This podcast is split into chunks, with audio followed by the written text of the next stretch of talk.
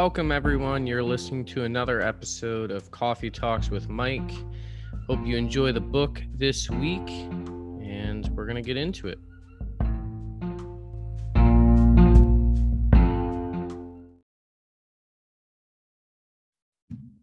Hello, everybody. Welcome to another episode of Coffee Talks with Mike. I am back in the groove here for our regularly scheduled time together.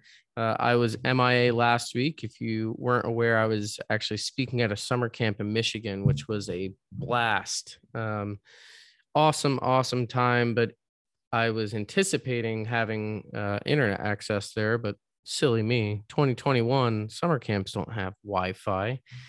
Um, but that's okay. Give you all a break from my voice and it let me kind of have some focus there but it was such a such a good time to just spend time with people to jet ski and water tube of course. Um, if you've never been to the great lakes or uh, lake michigan in particular uh, it's amazing. Giant sand dunes it's just totally bizarre. It's jarring but it's a really good good time. Uh, during that week, of course, many people wanted to talk about all kinds of things. And you know me, you've listened to some of these episodes. Lewis came up multiple times, but I was really trying to think about what I wanted to do for today. And I've had a number of books on my kind of to, to read list. And now that it's August and school starts back up in about a month, I'm getting a little nervous about not having time to read what I want. So it's like, all right, let me start checking through some of this uh, to read list. And so I, I've had this book for like maybe two months that I picked up yesterday on a whim to see how it would go. And it's called Prayer in the Night for those who work for those who work or watch or weep. And it's by Tish Harrison Warren. Um, now Tish is uh she is a local local to Pittsburgh area um Anglican priest. I believe it's Anglican. Um, and she authored another book called The Liturgy of the Ordinary, which I may not have talked about on this podcast yet, but I do recommend. And it's basically just talking about the significance of everyday life and the ordinary things, whether it's um, making a sandwich for your kids in the morning or cleaning your house or driving and how all of those things can be liturgical in our lives if we are mindful enough to view them that way. So that's an awesome book. I'll probably tap into that at some point. But this is her new book that she wrote. It, uh, it came out in 2020. She put a uh, author's note in the beginning saying like the final manuscript was turned in um, Easter of 2020. So, like, right when COVID was starting.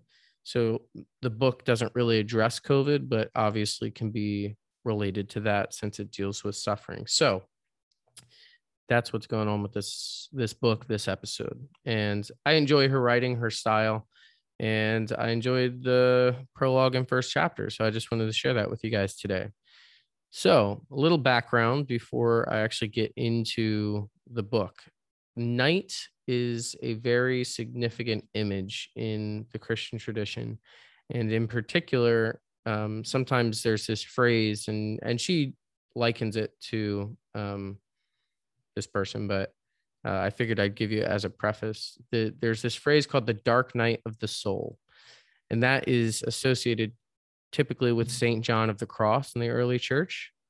And the dark night of the soul is a time of suffering and grief and doubt and struggle and wondering like when will this end? And so um that is kind of what this book seems to me to be about like how do we pray in those times of suffering and struggle and whatnot um, when when we don't know what we're supposed to be doing. So she starts off in the prologue kind of just setting up the book in that way. And she's giving a personal anecdote about um, a struggle she was having. Uh, uh, I don't even want to share necessarily the specifics, but um, as she goes to the hospital, and like is worried about her life. She cries out to her husband and wants to pray the Compline prayer. Um, I think it's Compline. It's a liturgical prayer and Book of Common Prayer. And um, there are a number of phrases that come out of that, like, Lord, grant us a peaceful night and a perfect end. Um, keep us as the apple of your eye. Hide us under the shadow of your wing. Lord, have mercy. Christ, have mercy. Lord, have mercy. Def- defend us from the perils and dangers of this night. Um, and so she's like, hey, why did I suddenly desperately want to pray the Compline underneath these fluorescent lights in hospital room? Well, it's because I wanted to pray, but I couldn't drum up the words. You know, amidst my suffering, amidst the struggle, amidst all of those things, I just I didn't have the words. I couldn't think. I needed something to say. I had all these feelings in me, but I didn't know how to communicate them. Um, and that's why I wanted the Compline prayer. And that's something, if you've listened to the maybe the first episode I did um, on Lewis from Letters to Malcolm, pre written prayers, the idea of pre-written prayers is sometimes like poo-pooed and looked down upon because it's like oh it's not spontaneous but often what those prayers are doing is tapping us in tapping us into the christian tradition uh 2000 plus years of people praying these prayers sometimes. And it's also helping us give words to feelings we have but don't know how to articulate and especially in a stressful like dire moment when you don't know what to say i'm sure a pre-written prayer is really really helpful and significant. Um so she goes on a little bit here and just talks about how like when you're heartbroken and your faith is struggling spontaneity is not the thing that's going to come to you in that moment. And in the hospital she says I, I was not trying to express my faith to announce my wavering uh, devotion to a room full of busy nurses, nor was I trying to call down my sky fairy to come save me. Um, she's referencing the popular atheist Richard Dawkins there. Um, she says, through prayer, I dared to believe that God was in the midst of my chaos and pain, whatever was to come. I was reaching for a reality that was larger and more enduring than what I had felt in the moment.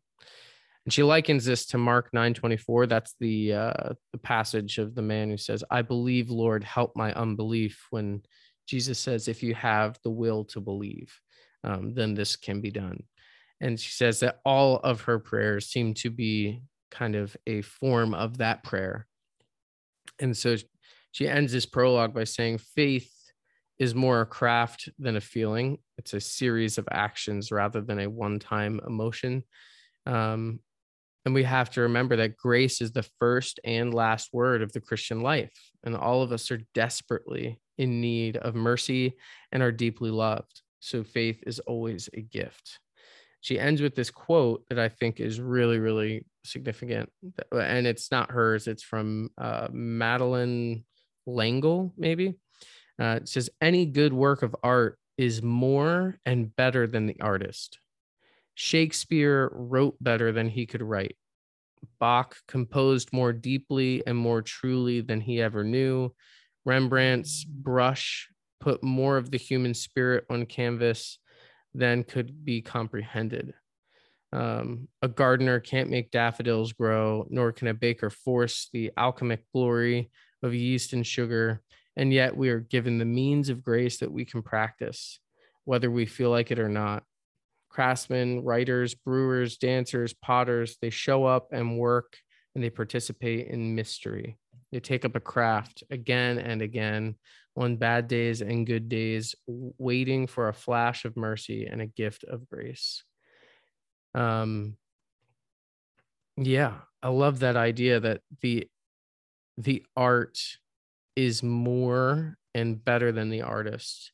And what that means is that like all of us we produce art and even if you're not an artist necessarily you produce art in one of your areas of life you could be amazing at producing spreadsheets like that is a need that and it is an art when you're good at it you might be a literal artist painting on a canvas. You might be an amazing cook. You might be someone great with words. Your art is has the capacity to be greater than you because it'll last longer than you in a lot of cases. Um, I was listening to this podcast yesterday that was interviewing Matt Damon, um, or the podcast people were, and they were talking about Good Will Hunting. If you don't know Good Will Hunting, it's a very explicit movie because it's shot in Boston. So they drop the F bomb like every 10 seconds, but amazing plot, amazing writing. Um, and the guy was asking, Why do you think Good Will Hunting was so successful? He's like, Honestly, you probably have a better answer than me, you know, because I, I did that movie, I wrote it and it was great, but it's been so long. He's like, All right, my theory is that Good Will Hunting is so successful as a movie. Um, I guess I should pause and summarize it. Good Will Hunting is the story of a um, genius, poor Boston guy who works as a janitor at, at uh, MIT, I think. So he's a genius, but no one knows it because he's poor and he works as janitor. He solves a math problem, and it's the whole story of him kind of facing his demons, getting help, kind of tapping into this myster- mysterious gift he has. so the guy says, I think that you are, or I think that everyone enjoyed that movie. It took the world by storm because it reminded us all that we believe we have something to offer the world, but nobody can see us. It it reminds everyone that there's something in us crying out that like needs to be expressed and we feel like people around us don't fully appreciate it. Sometimes we don't even know what the thing in us is, and yet we know it needs to be given. And I thought that was a really cool way of talking about what's happening in that movie, but also thinking about how most people express themselves. And I think it's similar to this quote about art and artists and art being better than the artist. Like, um, everyone thinks that they are good at something. Everyone thinks that they have something to offer. Um, of course. And beyond that, everyone feels like on some level people don't really understand them. Um, so I think that ultimately what we do with our art or what with our craft or with our work um, reveals something about us, how we view ourselves, and how we believe we can impact the world around us.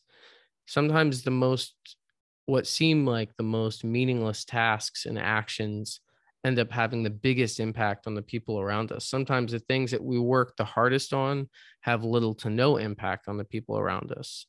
Um, but we all have something we want to offer sometimes life is just about finding our craft, finding our arts.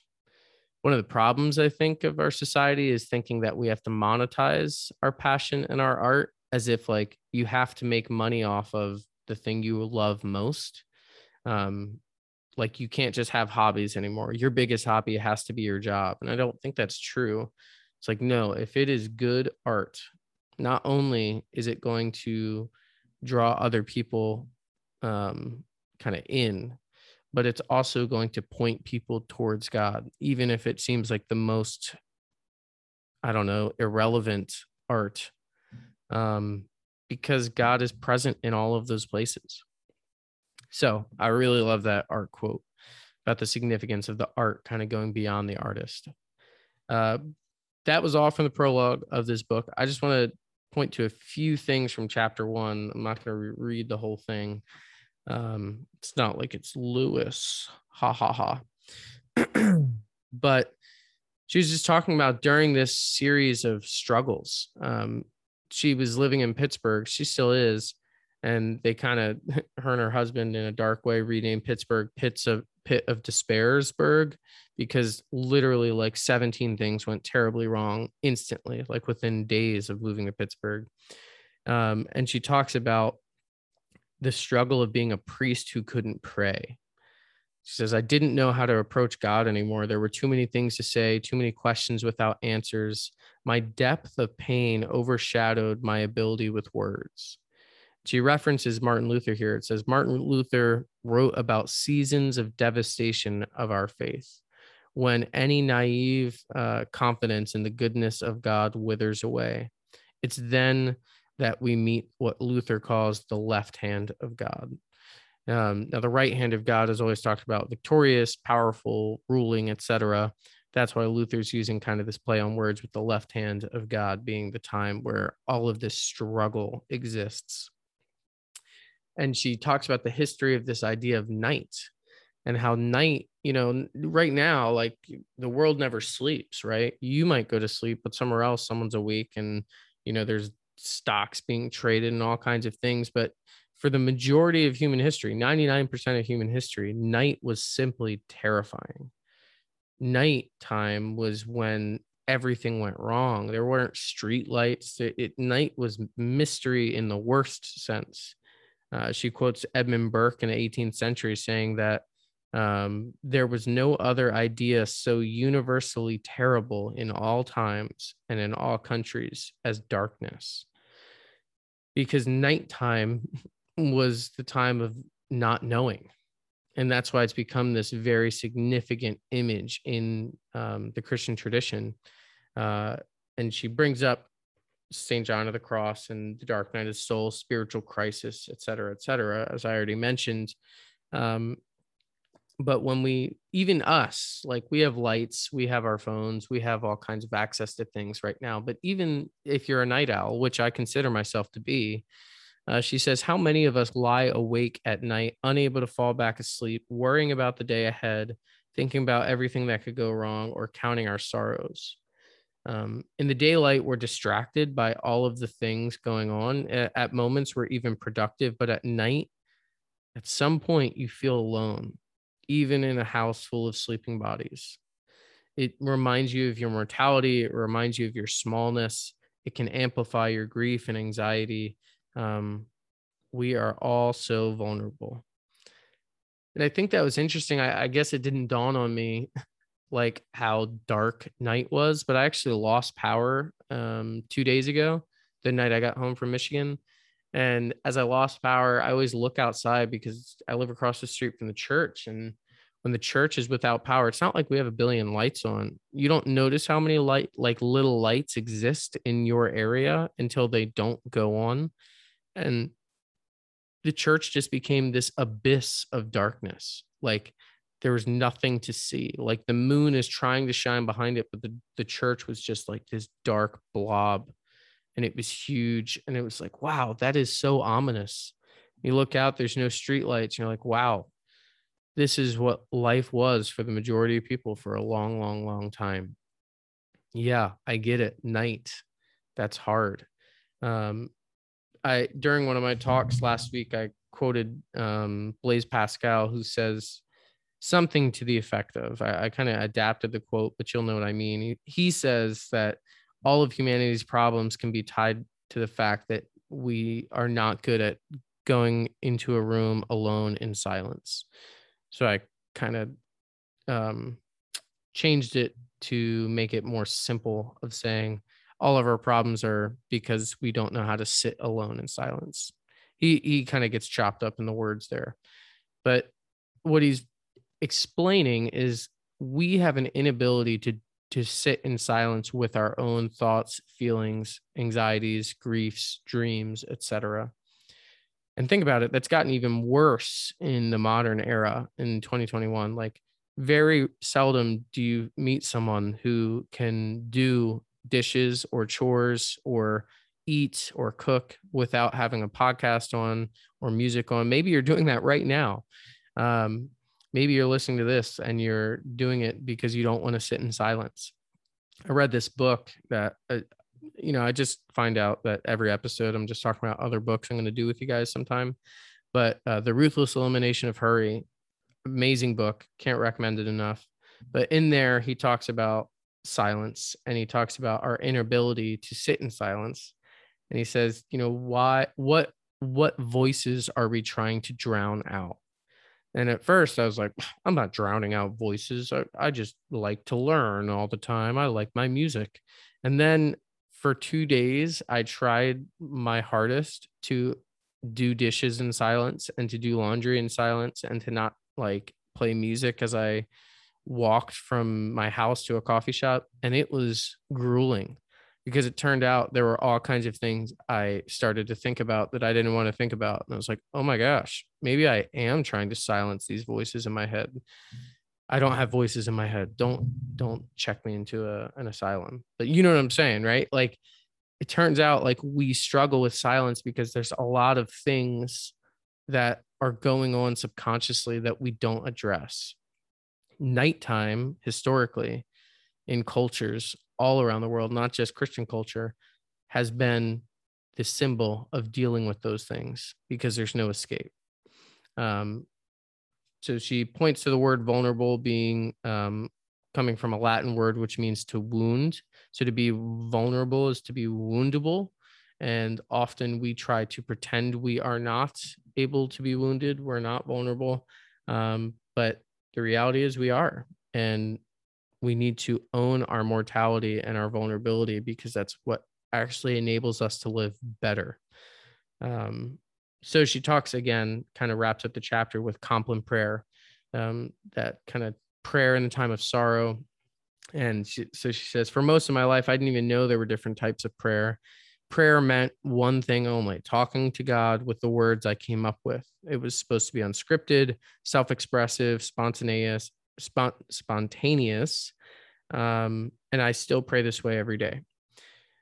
But prayer is a vast territory with room for silence and shouting, for creativity and repetition, for original and received prayers, for imagination and reason. Prayer forms us. And um, she points to um, this quote by Stanley Hauerwas, definitely messing that name up about evangelicalism. I thought this is really interesting, especially as we continue to try and change the life of the church. Stanley says evangelicalism is constantly under the burden of reinventing the wheel, and you just get tired. And he calls himself an advocate for practicing the prayer office, which is like getting up in the middle of the night to prayer because it's not something you make up. It's something you you lean into. It's something that's already been happening. It's you know in a room sometimes we we ask one person to pray for everybody and we all pray that person's prayer kind of with them. And for some reason we get weird when we like read a written prayer but it's the same thing practically. And in fact it's almost more powerful in that you're reading a prayer that's probably read been read by hundreds of thousands of people if not more over periods of time it's giving you words, but it's also connecting you to the body of Christ in a new way. You're not supposed to reinvent the wheel. I think one of the, the problems the church falls into is we try to reinvent the wheel all the time. We think we need to come up with some new innovative thing. And it's like, God does new things, absolutely. But sometimes we are exhausting ourselves because we are getting bored. And I don't think that's really what we're called to. Um, so, Compline prayer. This is her big pitch for it. And I think it's a good one. She says, the compline is what she returned to time and time again in her dark nights, in her struggle, in her vulnerability, because, quote, I needed words to contain my sadness and fear. I needed comfort but I needed the sort of comfort that doesn't pretend that things are shiny and safe or right in the world. I needed comfort that looked unflinchingly at loss and death. And now she's going to use a couple word, you know, a couple lines. The Lord Almighty grant us a, a peaceful night and a perfect end. She's like, a perfect end to what? I think an end to the day, the week, my life. We pray into your hands, O Lord, I commend my spirit. These are the words Jesus spoke as he was dying. We pray, be our light in the darkness, Lord, and grant mercy. Defend us from all perils and dangers of the night, because we're admitting that left to ourselves, um, I go to great lengths to avoid facing these things. And we end by saying that we awake, uh, that when awake, we may watch with Christ, and asleep, we may rest in peace she says, you know, when we're drowning, we need a lifeline, and our lifeline in grief cannot be mere optimism that maybe our circumstances will improve because we know that may not be true. We need practices that don't simply, um, I, I don't push our fears or pain to the side, but that teach us to walk with God in the crucible of our own fragility and I think that's really good stuff. Uh, you know, this theme has come up time and time again um, in my own life in the last few years. Uh, probably in previous episodes, I preached a sermon recently on Job about this kind of thing. Like, joy and faith and hope are not toxic positivity. It's not toxic optimism. It's not just hang in there, champ. It's going to get better. That's not what faith is. Because what happens if it doesn't get better? like are we now like questioning our god like no like faith is being able to look in the face of these dark moments and say i trust you anyways and so prayer in the night prayer in the struggle prayer in the dark moments um, we need the words to look unflinchingly in the face of grief and sorrow and say we still follow because there is going to be grief and sorrow that come, and that's going to be hard. But it does nobody any good to pretend it's not as bad as it is. And I'm sure everyone listening knows what it's like to be on the receiving end of some really bad advice when you're going through struggles. All right, well, everything happens for a reason. That really doesn't make anyone feel better.